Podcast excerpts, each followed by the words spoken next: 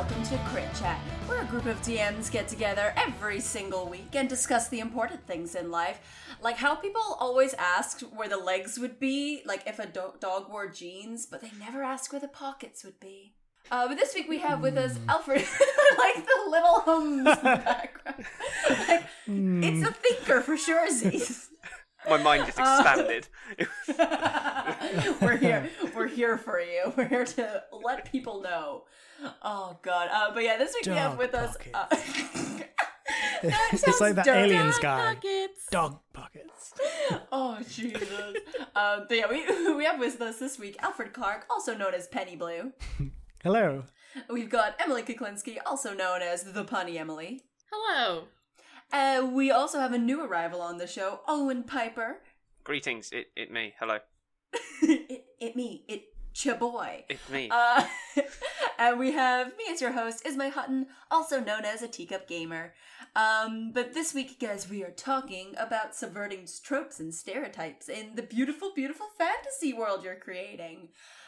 So yeah, as we all... I'm hoping we all know there's like a real big backlog of like fantasy things to draw ideas from. If you don't know that, then like maybe this show isn't for you. You've got a lot of other things to do before you come here. But yeah, so it's even though there's like a lot of things out there, there's a lot of media to draw from and like a lot of variations. It's kind of like a well-established fact that it's far less likely you're going to have a world full of like really dumb smash happy elves or a tribes of really beautiful graceful snooty orcs. It's because fantasy tropes. But yeah, so we're talking a little bit about subverting some of those stereotypes that we normally see in fantasy crap. But yeah, so I think first we'll go over some things that you do in your own world for each of us that you think are subverting like the norm. As that, like normally at times like this, we roll the D4 to see who goes first. But we've got a new person, so we throw them under the bus first. Oh, so that Jesus! Okay. The rest of us can think, and we look better in comparison. So Owen, do you do any kind of like subversive, different kind of things in your world? I don't even know if this covers it as subversive. It's just a thing I do because it's more of a balance thing than anything else. I hate bards. I'm just throwing that out there. Like, I don't really have a thing against bards, but I just they are annoying. Like you do. Heavy do. Right. It's only because of personal experience. In like one of the games I run, there was this one player who was a bard, and it was me. I didn't say it was a game I run. It was a game I was in, and I was a bard. And I just made life incredibly difficult because I just didn't want to do anything. I was just too busy trying to run away and join the circus, I think, was my backstory. It was a strange game. There are about 13 players. That's too many players, first off. There were 3 DMs and 13 players. It was... I don't even know how that game worked. Wait, no, I think we're doing a different podcast now. The podcast is what the fuck are you talking about? What? So I was in a role-playing society at uni, and a guy said, I'm going to run like an introductory 3.5 game. And I was like, I haven't played before. This was like when I was starting to get into it. And then about 17 people signed up, and he only had the heart to cut about 5 of them. Jesus! So that's true, but... Wait, when you say there were 3 Ms, were there three DMs working at the same time? Oh no, so there was one DM and then there was 2 sort of assistants. It was Wait, no, that's still mental. It was some crazy kind of like hot swapping all over it was great. Oh my god. But because of that, I kind of have a deep-seated hatred for bards because I know I slowed the game down a lot. So what I've kind of done in a lot of my games before was bards don't really exist in my settings anymore. Okay. No. So you bards from your bars. Is that what you do? Oh, for fuck's sake. If you think that's bad, that wasn't even a pun. That was just some words. Oh, no. That was just alliteration for you. No, like bards. Bards are not barred from bars because bards still exist. Okay. But not capital B player class bards. Okay. Like, I've kind of relegated all that to very lost arcane knowledge that you can tap in. You could still, if a player wants to play a bard, they can. I'm going to make it hard for them because I ain't dealing with that shit. But it's not like I started a podcast, a D&D actual play podcast, which I'm going to plug at the end. And that's kind of where I've really kind of gone quite hard in on this, because I'm incorporating into story elements, just like, you know, ancient inspiration as a resource is kind of what I've dubbed it. I don't know if it's making any fucking sense at all. No, I get you. It reminds me kind of Tolkien elves, how elves had like all of these abilities of creating things through song and all of that background, which is then lost when you actually get to the Lord of the Rings. I was basing it kind of a little bit, I was drawing from the two worst things, like, well, one of the worst things ever with the video game Undertale, like as determination as like an intangible resource that you can spend and use.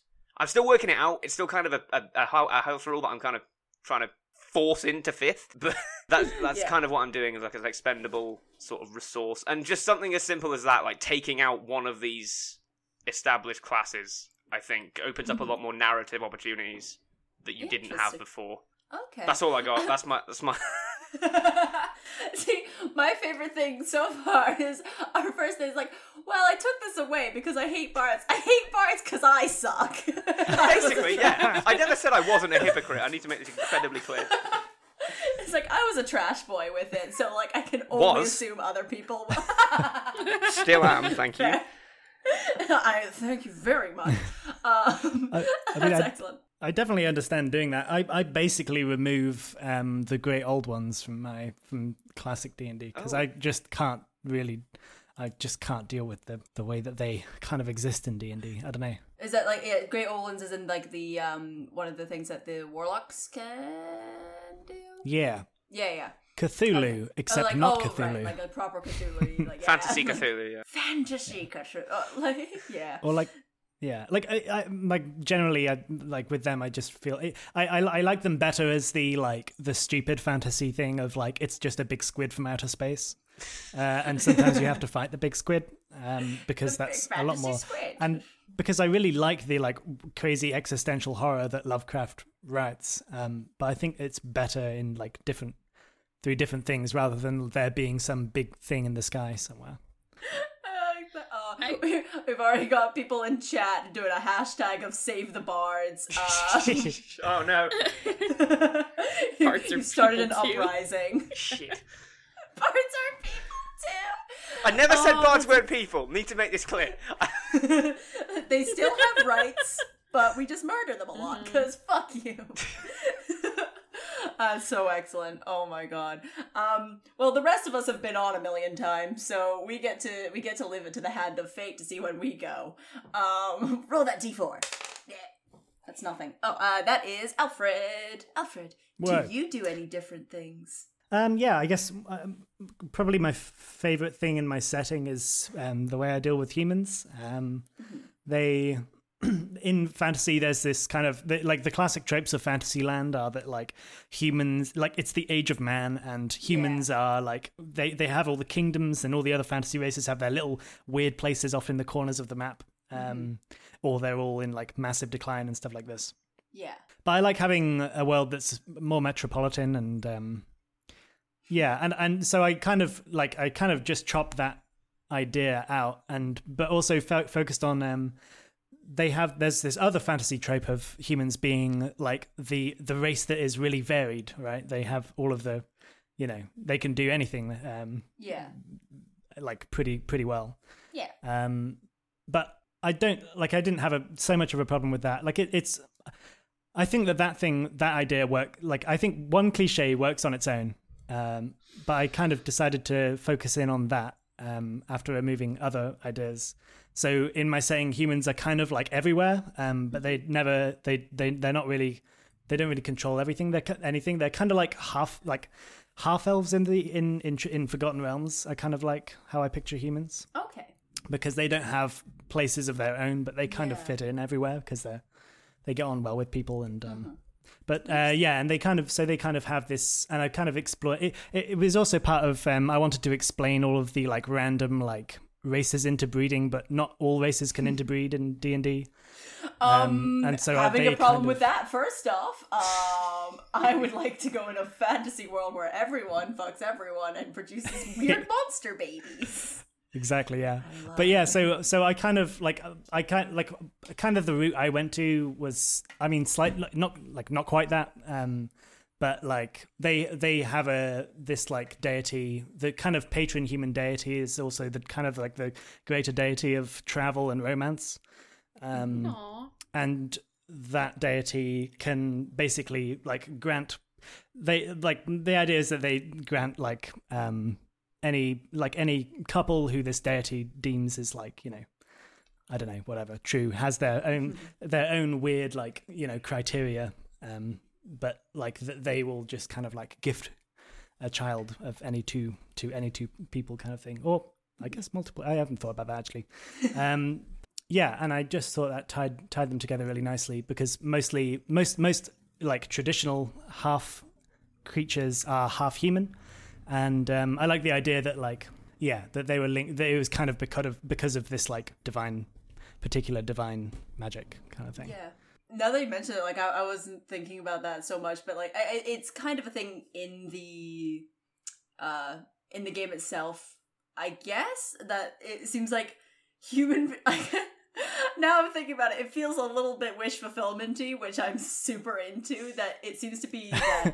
Everything is like, oh, you can have like two different races make like a third new race, but it's always like humans that are able to do that, which is excellent because that means that humans can do all the real fucking and create a bunch of good monster babies. But I'm just wondering about the implications of that. I'm just like, oh yeah, humans are just like the ditto of the fantasy world. Just throw them at people, like, make something cool, I guess. Just leave them in a cupboard just to like, and then after a while you come back, oh, I have 7 human eggs for you. New discussion, is everything in D&D born from an egg? If so... I'd say if so, because it is so, because I've made it so. That's excellent. Why is this podcast so horny? Like, look, we're bad for being horny on main. We just let it happen. But yeah, okay, it's either me or Emily up next. Stop rolling under your keyboard, Ismay. Emily, that's you up. Oh, hello. Hi, Emily. I also like making humans not the coolest people, and I like, there's this, one game that I ran where I kind of was like, well, let's fuck over Tolkien a little bit. So I made like orcs the kind of elvish equivalent. Like, so my whole thing like at the beginning was a lie that you have some beautiful graceful orcs around. Yeah, like I made orcs like the keepers of books. And, like, the most educated, because, like, there was some falling out, like, years ago. So elves have kind of become the lesser, like, the more brutish kind of race. Awesome. Just because I'm always like, elves are cool. And I always play half-elves. But I'm like, I want to try something different. And then, like, dwarves became less rugged and more interested in the finer things.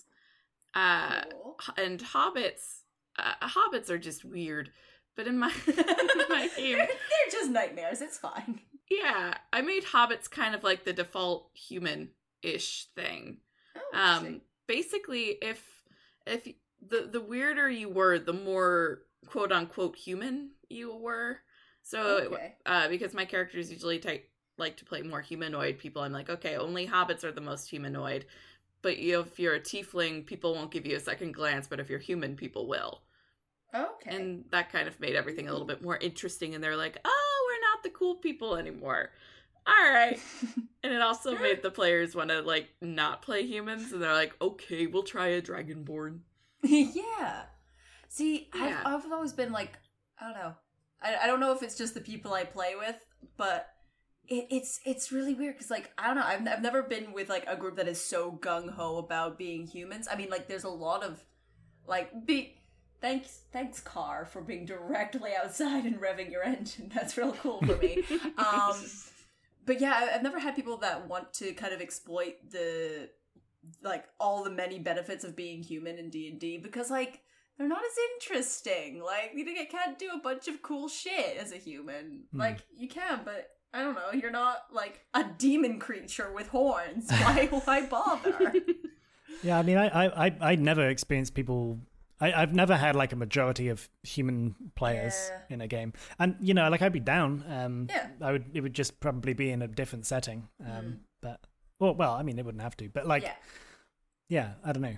I understand why humans...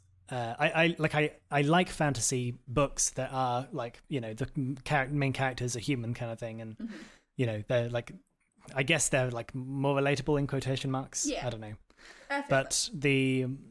Yeah, I don't know. I like that it gives a feeling of, like, the familiar versus the unfamiliar. Like, you know, it's a very different thing to the metropolitan world that, like, I think we all share that kind of world. Yeah. No, I feel you. I think we all share a world where humans are usually involved in this place called Earth. Look, I wasn't gonna call it out, but... Oh god! But my dwarf neighbor. Yeah, so no.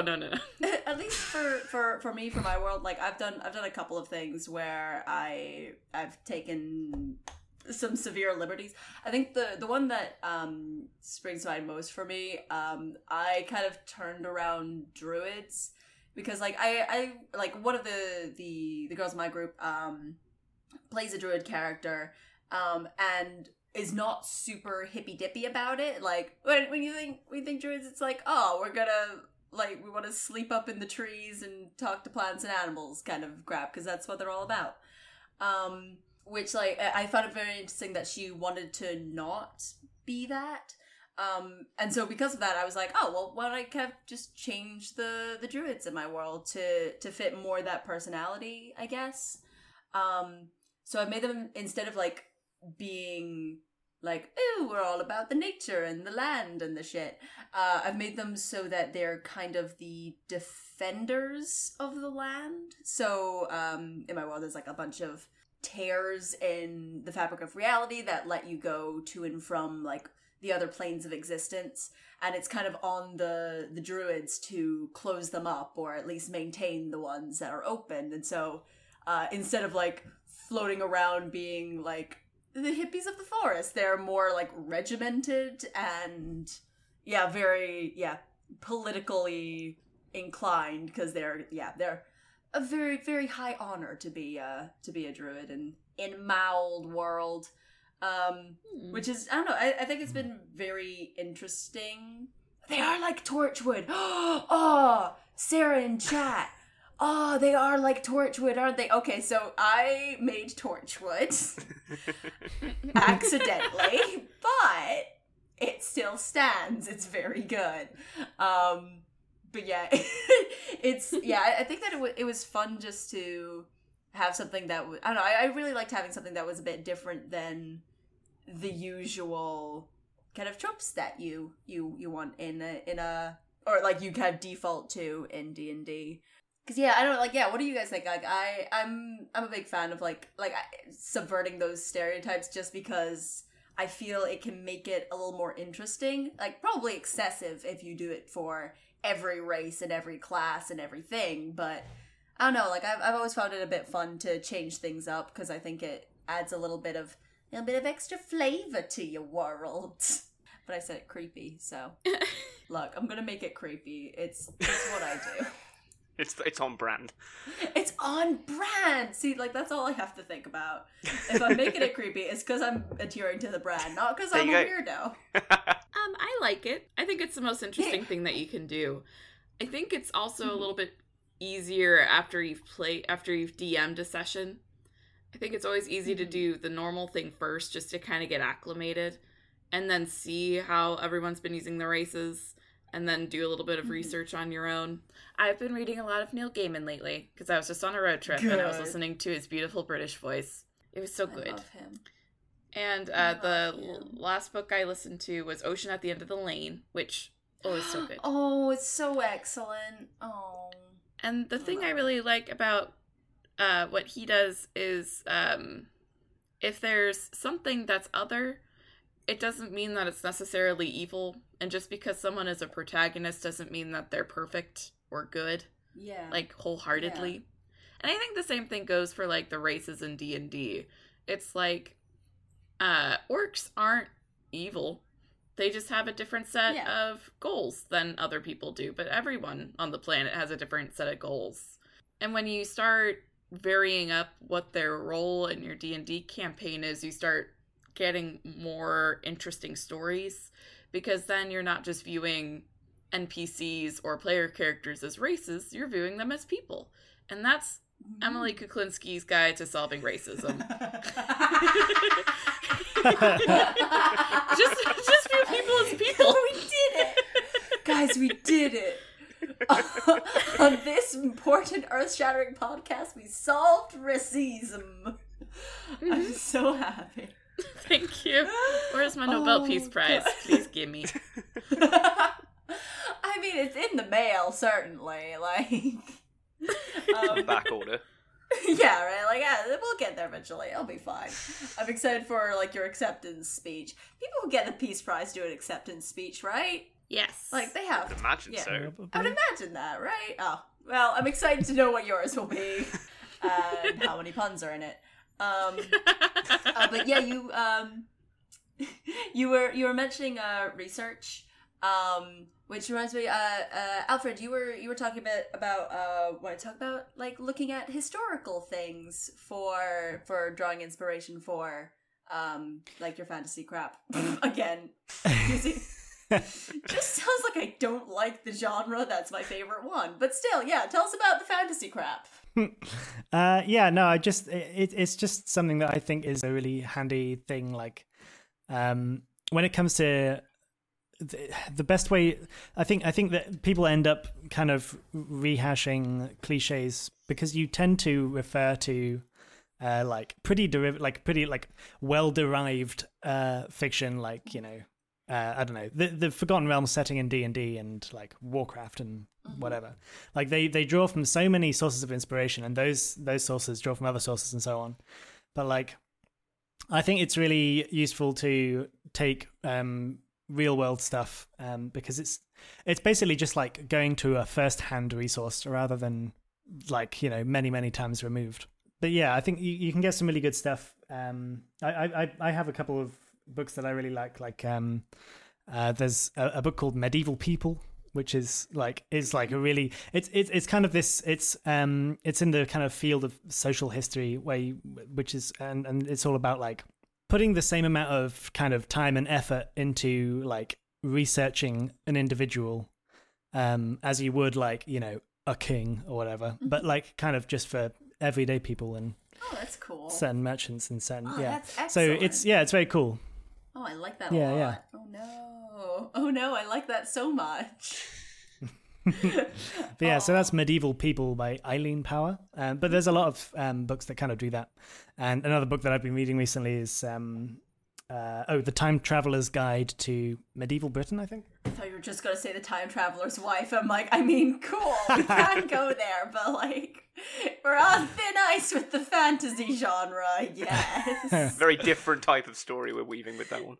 Yeah, unless it's not. Anyway, but yeah, cool. It's The Time Traveler's Guide to Medieval England. And yeah, it just has really nice, it takes you on a really nice visual tour of what everything would be and how people are living. Yeah. In a really accessible way. But yeah, I think you get loads of really good good ideas of how to make things a lot more grounded. And yeah, and there's you can take stuff from any period of history. There's a really good I'll mention an actual RPG module now. I don't know if you guys have heard of Blood and the Chocolate. No. I want to. So Blood and the Chocolate does another thing actually, which I'll talk about in a bit, just drawing from random other fiction, but it kind of takes the ideas of Charlie and the Chocolate Factory. Thank you Graeme, for being there when I needed you. I needed you most. Charlie and the Chocolate Factory, and kind of smashing it together with I think instead of the whatever the guy's name is who runs the chocolate factory, he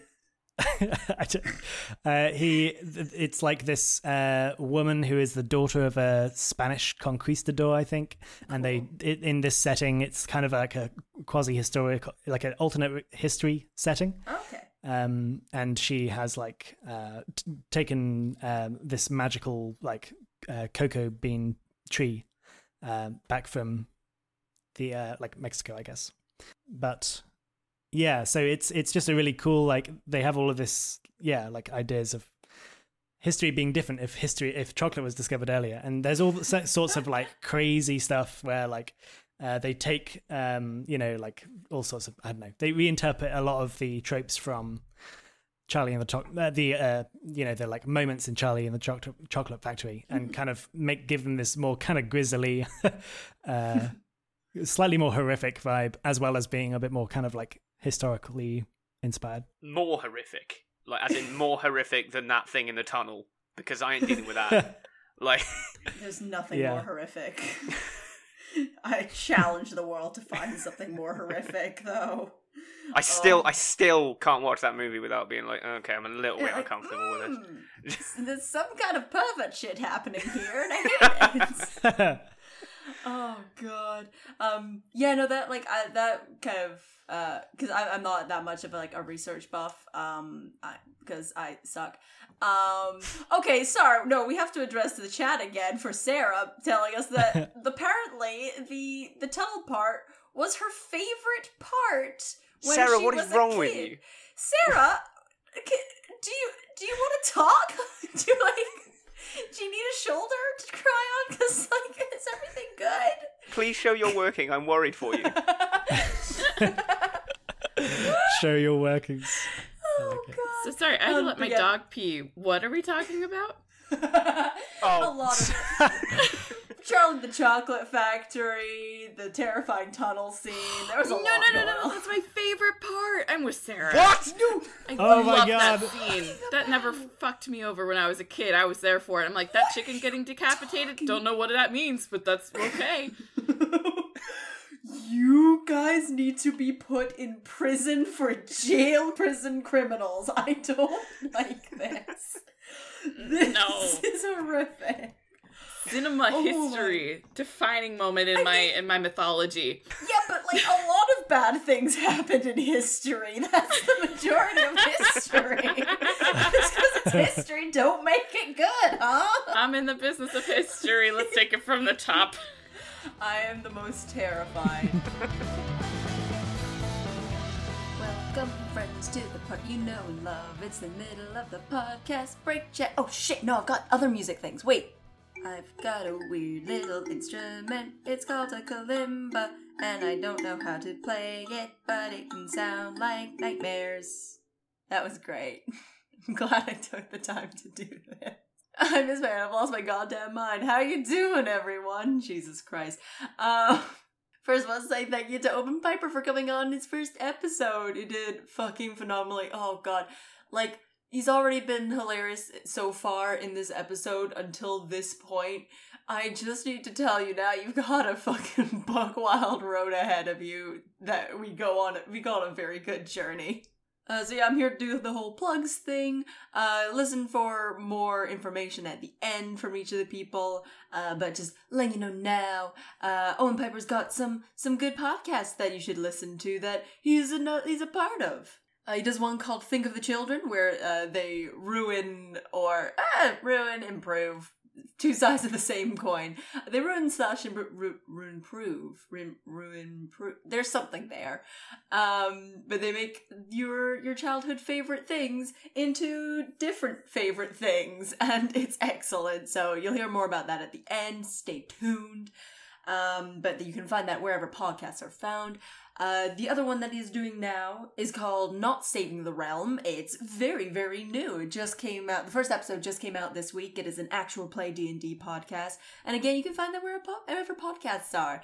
As always, Alfred's going to be around on his channel on Twitch, which is twitch.tv/pennyblue. And you can always find me on twitch.tv/ateacupgamer or a teacup gamer. I keep changing it, whatever. With Crit Chat, you can always find us on Facebook at facebook.com/critchat, all one word, and on Twitter at twitter.com/crit_chat, and you can talk to us on there by using the hashtag #CritChat or tagging us in your post or do whatever. Just talk to us. We're horrifically lonely. We had that one guy, Jason JM. I really like saying this username because it sounds like I'm just so dismissive. Like, oh, we had that one guy, you know? But that one guy, JM, pointed out that last week, both us, the Crit Chat, and the My Brother and Me podcast both referenced Big Dick Energy and Danny DeVito in the same fucking week. And, like, there is some Twilight Zone shit happening there, and I don't know what it is, but, like, I'm pretty sure, like, there's some, like, rip in the time-space continuum now, and we put it there, but either that or both Big Dick Energy and Danny DeVito are just so present in everyone's mind at the moment. Like, the world has a shared consciousness, and we all just kind of accept Big Dick Energy and Danny DeVito as our Lord and Saviors. It will become abundantly clear as to why we did this later, but we did a goblin poll on Twitter last week. And you guys did not disappoint. You've continued to be the weirdest, horniest people, and thank you for being a part of this podcast with us. If nothing else, you've found your weird, freakish brethren. We're all in this together, guys. Also, this isn't anything, but again, later on, there will be a time where we will be talking about something that it's just so heavily available to be fan-arted, and I'm not gonna lie, I will be slightly disappointed if there is none out there at the end of it, because it's the most excellent visual that we've ever provided. Other things with Crit Chat, you can find our Discord in the description of wherever you're listening to this. Go and talk to us on there. And as I've mentioned a couple of times now, we've also got our Patreon. That kind of keeps the doors a-swinging open so that we can keep putting the podcast up on different platforms and we can keep doing all that good shit where we talk about the monsters and the stuff, you know? We've got ourselves another shout-out this week, which happens when you donate at the Pregnant Centaur level, because we're branding ourselves excellently. If you get yourself on that level, then you get a shout-out on the show. Like the beautiful and angelic Sarah Meaden, this still does not excuse that you enjoy the tunnel scene. Oh no, shit, dicks! Oh fuck, I've just realized that both of the people so far on the Pregnant Centaur level both enjoy that goddamn scene in the fucking Charlie and the Chocolate Factory film. This is a weird dystopian future that none of us were prepared for. Like, thank you so much for donating, but also, holy Christ. If you want to find the show on other places, you can find us on SoundCloud if you search Crit Chat, and you can give us a like there, a follow there, a comment there, a share there. It's a word-of-mouth podcast. We don't get people listening unless you guys talk about it. Like, I've talked about it to anyone that will listen, and they're frankly sick and fucking tired of it. So if you're not at that stage with your friends, then what are you doing? Why do you hate us? You can also find us on iTunes if you search Crit Chat under podcast and leave us a 5-star review for the 5-star show. I'm getting out the kalimba again. If you do that, then you should leave a comment. That would be cool. Oh, that actually sounded kind of nice. I forgot how to do it now. Well, shit. I just lost my fucking mind. Other than that, you can watch us live on Tuesdays at 5 p.m. BST over on A Teacup Gamer, or just listen to it, find us on podcast apps and shit every Saturday. There's no warnings I can give you for the rest of the episode. Just listen and be horrified. I'm sorry. Before that terrifying tangent, I guess. The idea of, like, researching and taking things from history, like, I love that more than anything. I think that a lot of it is, like, you know, I'm a Scottish woman. I love Scotland. We have, again, I'm very biased, but we have the best folklore and the best history. That's just, maybe Ireland as well. I feel like I'll let Ireland have some of the credit. But, like, we got this. This is our thing. One of my best friends does Like that's his major. He's doing his PhD on it, and I get to learn so much cool things about like Scottish history and Scottish folklore and crap. Unfortunately, a lot of it is lost because the English took all of our literature and burned it because they didn't like us having history. But that's cool. It's all your fault, Alfred. At least you still have your history. Like, ours is just a history of, like, racism. That's all we got. Oh, God. But yeah, so we, it's just, like, so many, like, cool things that I really like that, it's fun seeing, like, Dungeons & Dragons things of Scottish history, like the Will-O-Wisps. Like, Will-O-Wisps are, like, one of my favorite things. Even though, like, seeing them in like the monster manual and shit, they're just like, oh, these are like cute little lights. Sometimes they'll fuck you up, but mostly they're just there to guide your way. I'm like, no, Will-O-Wisps were there to like steal children from the forest and like have them murdered. That's what Will-O-Wisps are here for. And yeah, I really like putting like little spins like that. Like yeah, it's like taking some real life cool. Like, yeah, real life crap from it. I'm counting, like, yeah, folklore is real life because you can't fucking prove it's not. Suck it, I guess. Have you ever seen The Secret of Kells? The Secret of what? It's a movie. The Secret of Kells? No. Oh. What the? Oh, God. It's all about the Book of Kells, the Irish Catholic book. Oh, yeah, it's an animated, very stylized, and it's a beautiful movie. It has Mad Eye Moody, what's his name? It's not Domhnall Gleeson, but it's his dad. Donald Gleeson, I think. I'm Googling furiously. Oh God! Furiously Google for me, thank you. And it has it has wisps in it. It has Irish it has like a lot of Irish history in it. It's just really pretty, and the same people. The same animation company is, like, making it its mission to, like, tell all of these really personal identity stories with countries. So, like, the last one was The Breadwinner, and I think that one took place in the Middle East, and it was gorgeous. And they, watch it. Let me be a film nerd and just tell you. Do it. I'm here for it. Oh, we've also got there's another recommendation of Song of the Sea. That's good too. I've heard of that. Oh, pardon me as I just die of joy. What's that one? I'll just Google it. I'm gonna die if I explain everything to you, Ismay. Like, I can't Google it. I'm in the middle of a podcast, Emily. Hold on. It's not bothersome at all. Let me just type it in for you. But oh my goodness. Oh my goodness. Oh, it's about a selkie little girl. Selkies are also one of my favorite things. I love selkies. I love, like, selkies are one of my favorite things as well, like, because, like, there's the two kind of different, well, there's a couple different selkie stories, because, like, there's the ones where either, like, people that have been lost at sea and come back, and they're like, oh, look, I'm your long-lost husband, and I love you, and it's nice to see you again. Or they come and they're like, oh, I'm your long-lost husband and I love you. And they're actually not. They're just a monster and they grab you and drag you into the sea and drown you. And I like those ones better, but, you know. I fucking love old folklore. Which is, yeah.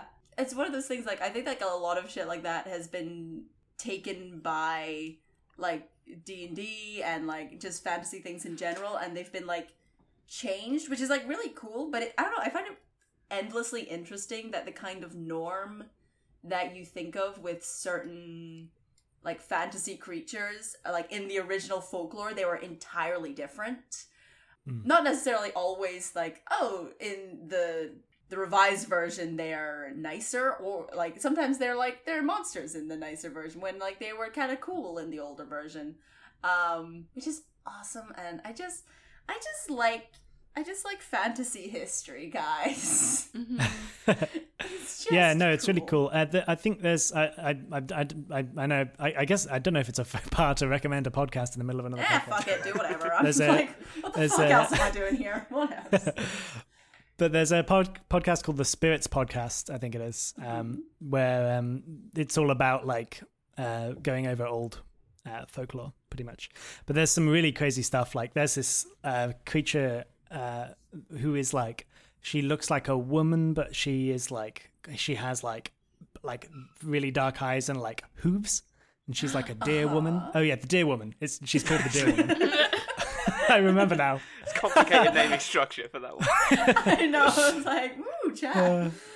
It took him a whole afternoon for that one, but yeah, but she, yeah, it's like a, it's a really, yeah, she's, I don't know, she's interesting. It's an interesting podcast.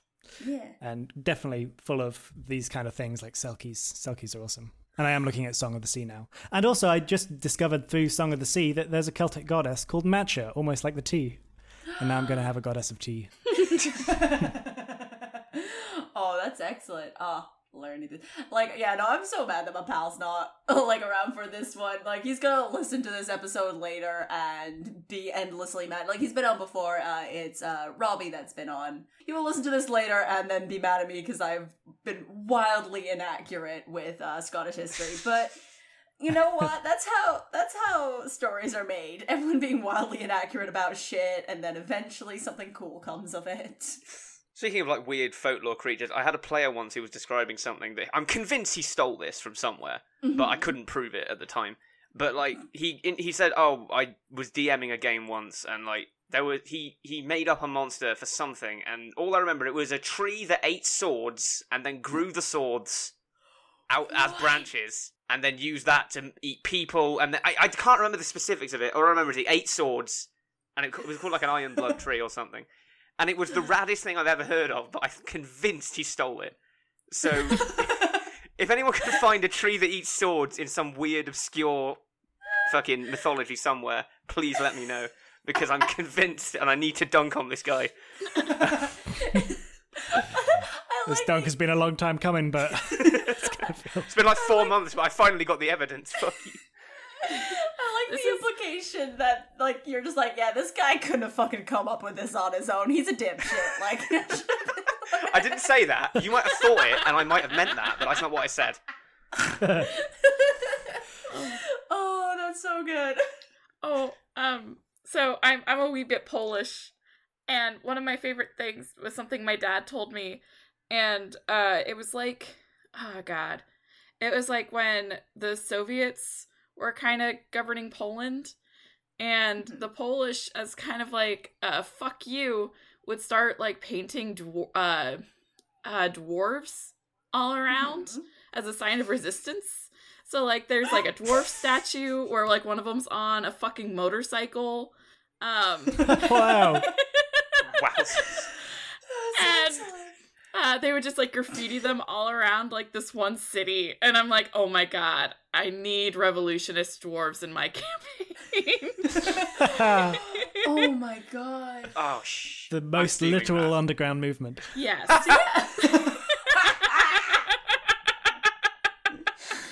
Oh guys, I think the podcast's over. There's no more we can do from there. That's so good. And they so have fucking excellent. There's a website dedicated to these Polish dwarves and a map. I'm sorry, what? Yeah, there are 165 of these dwarves. I'll send you a link. But Googling Polish dwarves is not going to give me what I want, is it? There's one playing a guitar wearing something sunglasses. Sexual, so I don't know. It might come up with what you want. Like... Oh, it has. Okay, it's fine. Oh, that's so fucking... They all have legends attached to them. That's fucking rad. Yeah. So it's not that long. So they just like... We've got some, like, recent dwarven history, which is super cool. Let me tell you about my people. That's the most excellent crap. Apparently they're still finding more of them around. That's so cool. So, just we can take a break for a minute just to talk about these dwarves, just to look at these fucking dwarves. Yeah, I'm like, we've kind of fucked it. Like, I don't know what, like, where it started, but we've turned into it's like, well, we've just kind of started Googling shit, and now that's the podcast. I was like, you know what else is some cool shit? That's my influence, so I apologize. That's how I do all my podcasts. Just Google shit most of the time. I'm like, meh. It's like Google along with me. A Google deep dive podcast. TM, TM, TM, TM, TM, TM, Ismay. Google Deep to Get My Dive podcast, that's mine. Everyone else can suck it. But then you made us bring this up, Alfred. Like, yeah, taking things from history, like even like pretty recent history that you can use in games to kind of like subvert things. Because yeah, dwarves are not necessarily the most revolutionary of characters, I would say, normally. Like they're pretty, like they're known as like stuck in their ways and doing, you know, same exact thing every year, every day kind of thing. Mm-hmm. But then Poland was just like, nah, they're a cool revolutionary babe, so. Yeah. But yeah, I really do recommend like the history, like just checking out random history books though, out of libraries and like, because I only started kind of looking into it recently, and then just, I don't know, there are just so many incredible books. Like I have a book on the history of Afghanistan, which is insane, and and a book all about the Spanish in conquistadors and their interactions with the South Americas, and like there are so many insane stories that I just have never heard. I don't know, I haven't read fiction or fantasy that has like really clearly drawn from a lot of like most of this stuff, right? Mm-hmm. So I think it's a huge vein that exists out there. Yeah. Oh, that's cool. Yeah, like I feel, I want to do that a little bit more. Like there's a couple of things on the show when we give advice that we're like, oh yeah, this will make your games easier, or like it's hard to DM and like it takes a lot of time, so like do these things and it will make it take a lot less time. This is more like, hey, are you a hardcore fucking nerd asshole? Spend most of your time looking up weird history of countries you've like only ever dreamed of and use them in your games. Yes, I am. Do tell. Right? It's like the best advice I ever got was in my freshman English class in school or in college, and my teacher told the class, like, yeah, anyone can write like a love story, anyone can write like a coming of age story, but the more research you put into it, the richer the story will be, and that's what sets you apart from everybody else. And from that moment on, I'm like, oh, you're right, because the stuff that I enjoy the most is like, oh, I know that someone put a lot of thought into this, and they weren't just saying, hi, I like your face. Mwah, mwah, mwah, mwah, mwah. Is that not how you flirt? I know, that's how I've been doing it. Maybe have to look at my relationships, that's fine. Having other things in common, that's cool, I guess. But yeah, no, I think that's one of the main things that I really liked, when talking about kind of subverting fantasy tropes, because even if you just do one thing that's different from like the kind of established rules of fantasy, it makes the world so much. It makes it feel a lot more like in depth and a lot more thought out, even if it is genuinely just one thing that's different, because then people will like attach to that and be like, oh, it's not like everything else, even though it mostly is, because you've got like a job to go to and you can't create fantasy from like square one kind of thing. If like me and you can't read, there's other things you can do, kind of like I find the like ways to flesh stuff out. Mm-hmm. It's just play other games. Like I know we talk about D&D a lot, but like the fantasy shit is like hard coded into Dungeons and Dragons. Like you can't, like you can change stuff, but a lot of that is you're not going to get it from just reading the DMG or whatever. They will prompt you with things like, you know, elves live in forest, human live city, tieflings are underappreciated. But if you like, you know, go out, play Stars Without Number, play whatever, play some other weird obscure games. I played this weird anime fucking RPG once, and it made me appreciate ice monsters a lot more than I thought I would, because I never considered that as a possibility before. So just like playing more games, I feel, just widen your scope just somewhat. Mm-hmm. I know that's like a fairly obvious suggestion for everything. Like the wider your scope is, the more you're going to draw from, and the more you can put in. Yeah. I don't really know where I'm going with this tangent. Oh no, but... like I tell you, like no, that's like like I love that. Like in the same way that tieflings are underappreciated, like yeah, games are very underappreciated as like a way to get like ideas, I guess. Like we have definitely talked in the past about certain games like Dragon Age, as I look at my tattoo on my arm, and other shit like that, of like Skyrim, where you've got a lot of things there. But yeah, there's a lot of games that you can draw a lot of really cool stuff from that create new mysteries. Video games, yes, but I was talking about specifically about RPGs as well. Oh, yeah, like, if you can get the people, if you can get the people together, do that, because it is worth doing that. Yeah, yeah. Even if it's just little things, like if I found like even the littlest things, like just change the starting monsters in your first cave from kobolds to something like those fire newt things from Volos. Like even if it's something as small as that, they'll be like, oh, it's not goblins or kobolds. I fucking love me some goblins. I love me some goblins, but I don't want to use them all the time. So just little things like that can make a world feel a little bit more thought out and not rote, paint-by-numbers fantasy, which I think is quite important.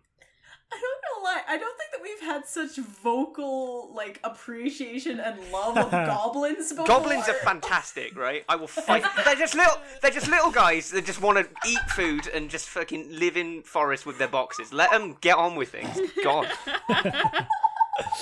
He just gobbles up goblins. What have they ever done to anyone? You'll dunk me for hating on bards, but like I'm about to dunk on you for the goblin hate, right? I don't think I'm out of this anytime soon. Just kobolds are cooler because they're dragons. I don't care, right? Oh my god, this is like I don't think we've had any pure, unadulterated rage on this show yet, and I'm so happy that this is where it came in as a sweet fuck you! Goblins! Goblins are forever! They're so underappreciated, everyone hates them! It's just... It upsets me. Oh my god. The new fantasy trope that we're gonna smash is just gonna be like a bunch of heroic goblins. Joke. I would totally run a game if all the players said we all want to be goblins. I'd be like, fuck yes, you can do that. Let's do this. Yeah. So 2-year campaign. I'm thinking of like doing in my head. I'm like planning this out, right? Like everyone's a goblin, and it's just this really sad story about how they're hardworking, good boys, and then it's not Soviet. It's just like I'm just thinking of like a really fun campaign where everyone's like goblins, like.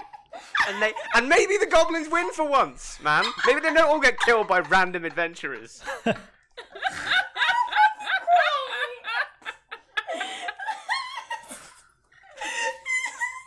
adventurers are just fuckboys that you run into every once in a while. Yeah, they just turn up and then they're like, oh wait, we didn't realise that one of you goblins was like a warlock and you could summon swords from the ether. I'm out. Oh my god. It's just yelling. It's not Soviet.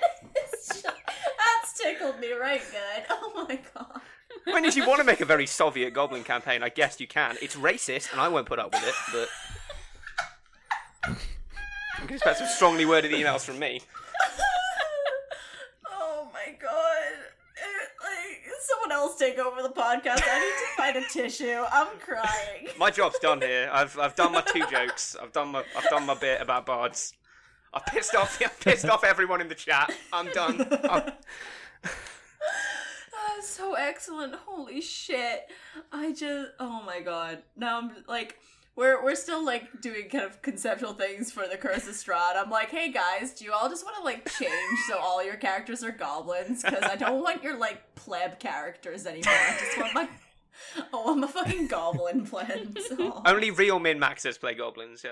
I want to play a goblin who just collects buttons. And his name is Bouton. Oh. See, that's why I love goblins. No, I'm not doing this, because I could fill a whole podcast about goblins. Oh, God. I'll put a goblin episode just on the books. And we'll... If you could, I would yes. really appreciate that. Like... Can we do episodes like that? Well, oh, yeah. Instead of having it featured around like something to give advice about, just like let's just like, talk about goblins for an hour. I was thinking about the other day. I'm just like I love giving advice. I love the advice giving thing of the podcast. But what happens like when we run out of advice? I'm like, no, Ismay, you know what? You've already run out of advice. You didn't have any advice in the first place. If we're gonna be honest with ourselves, what we're gonna do is just talk about cool fantasy creatures. Probably give them a number on the fuckability scale. And just goblins are a 10. I'm just putting that out there. I knew that was coming. I'm like, you're gonna find out that I'm gonna be like a 9.5 kind of go, because there's always room for improvement. True, except for goblins, because they are perfection. Except for goblins, don't step up at me, bitch! Do not catch me with that kobold shit. I will fight you in the street. Oh my Do not God. Go boldly into that night. That's just a stupid one. I'm sorry. I need to fill a time quota, and I'm good. Yeah, I give her like a number at the start of each episode, like minimum and maximum. And just roll a d60, yeah. And that's your goal. Yeah, we were just having too much fun. I needed to throw a pun in just to be like, guys, we need to stop. I needed to just stop all that enjoyment in its tracks. I feel like I've sufficiently derailed this podcast now. So. I mean, the idea that we have ever been on a rail in the first place, I like to imagine that, like, I don't know if we're the sandbox of podcasts. we definitely start with some. I think we start with some rail. I think that we start with like an establishing shot of us all jumping onto the Crit Chat train, and there's like the shot is framed so that you can only see like a bit of track in front, and then it starts driving, and then it goes straight off immediately. There's no more rail. Ismay's trying to desperately build rails underneath us as we go, but then I'm fucking yelling about goblins, and shit, and it just goes fucking off the cliff.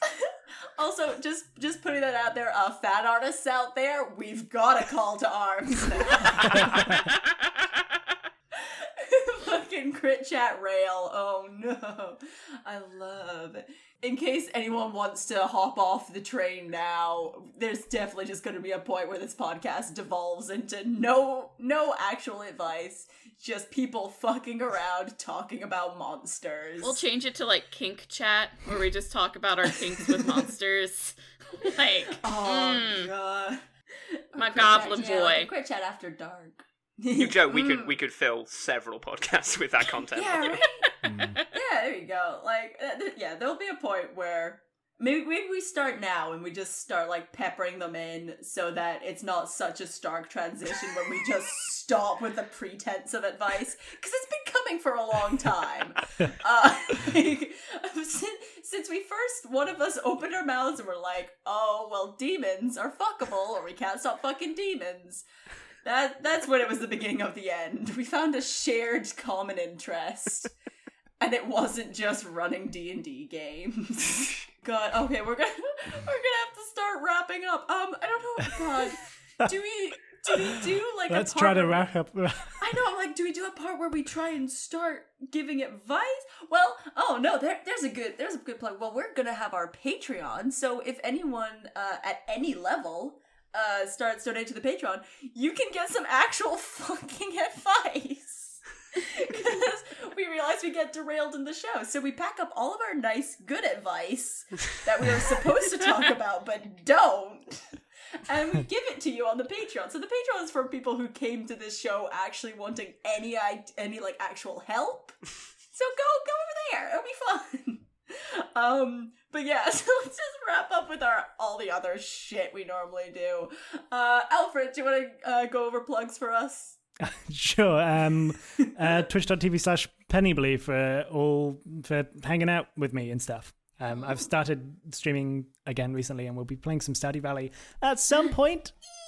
Oh yeah, when are we doing that? Yeah, we need to. Yeah, we'll figure it out. But yeah, I could probably do it on Wednesday. My people will message Wednesday? Your people. Are you...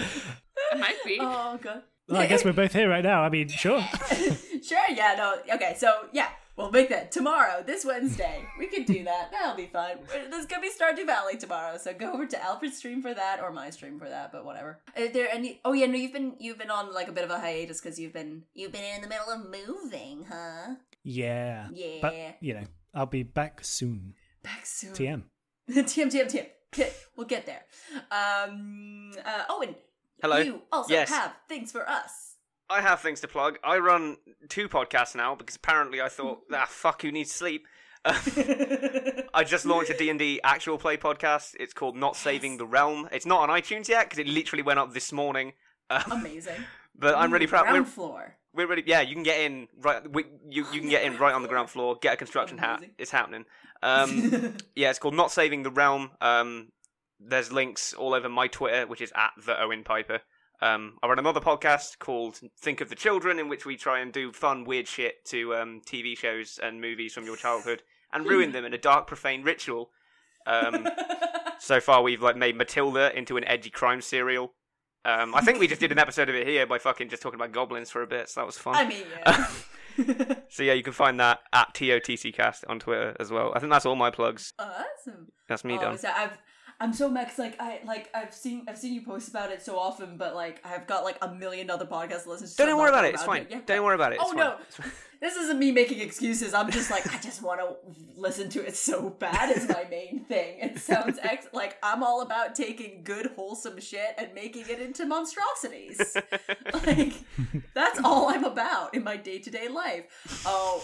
Though we do have hashtag save the bards against you still, but right, well, okay, well that's the that's the curse I have to bear for the rest of my fucking life online. So we'll make as well as the goblin fucker. So I guess we'll just have to fucking deal with that as it happens. Last week, I confessed my dark desire for Phil from Hercules, and now people are sending me Daddy DeVito. Cancel the outro. What? Oh, you have to listen to last week's episode. See, that's how I get people to listen to my podcast. I saw Danny DeVito in the show notes, and I was like, that can't be what I think it is, right? I don't want to fuck Danny DeVito, mostly. Nah, I might. Bushy do. Just for the shits and gigs, what a story it would be. What a t-shirt. Fuck Danny DeVito, and all I got was this lousy shirt. Oh my god. Oh, Jesus H. We all Christ. Have to live with the shit we say on the internet. I said I was into vor on my fucking D&D podcast, and that is a thing I said online, and that people can clip and edit now. I'm not. And now it's on two podcasts. Incredibly... Yep. You've put it on two podcasts now. Incredibly clear that is not the case. You heard it here. Careful what you say on... He's into vor. No. I mean, that I'm editing this. I can take out all the parts where you say, no, I'm not into vor. And I can clip you together so that you say, I'm super into vor. Like a fun soundboard. I like that. Oh, it's happening now. Oops. Yeah, new that's all you can song. Find me on. Yeah. Just the end of it, then just yes, okay. Anyways, you can always find me on A Teacup Gamer on Twitch, or on Twitter and Instagram and all that shit. I play games.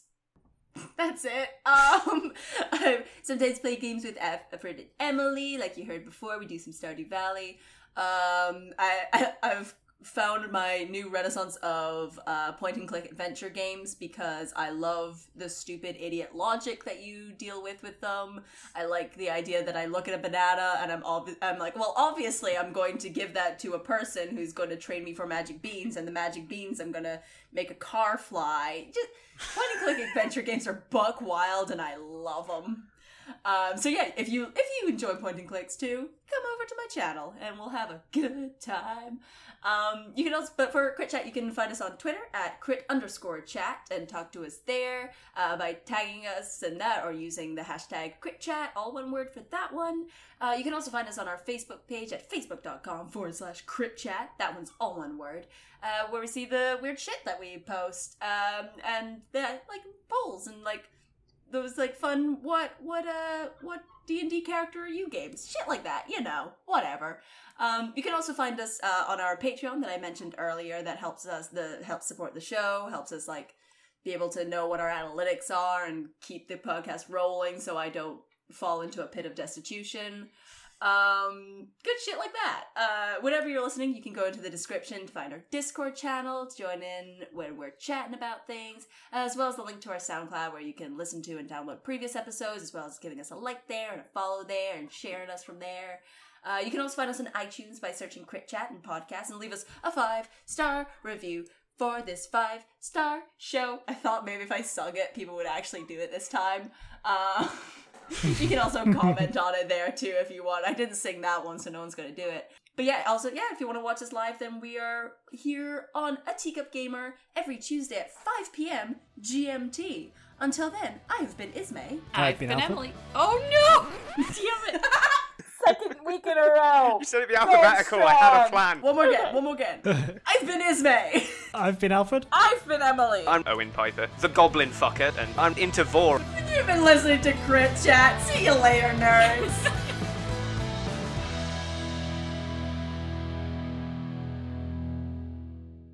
Join us live on Twitch, Tuesdays at 5 p.m. on A Teacup Gamer.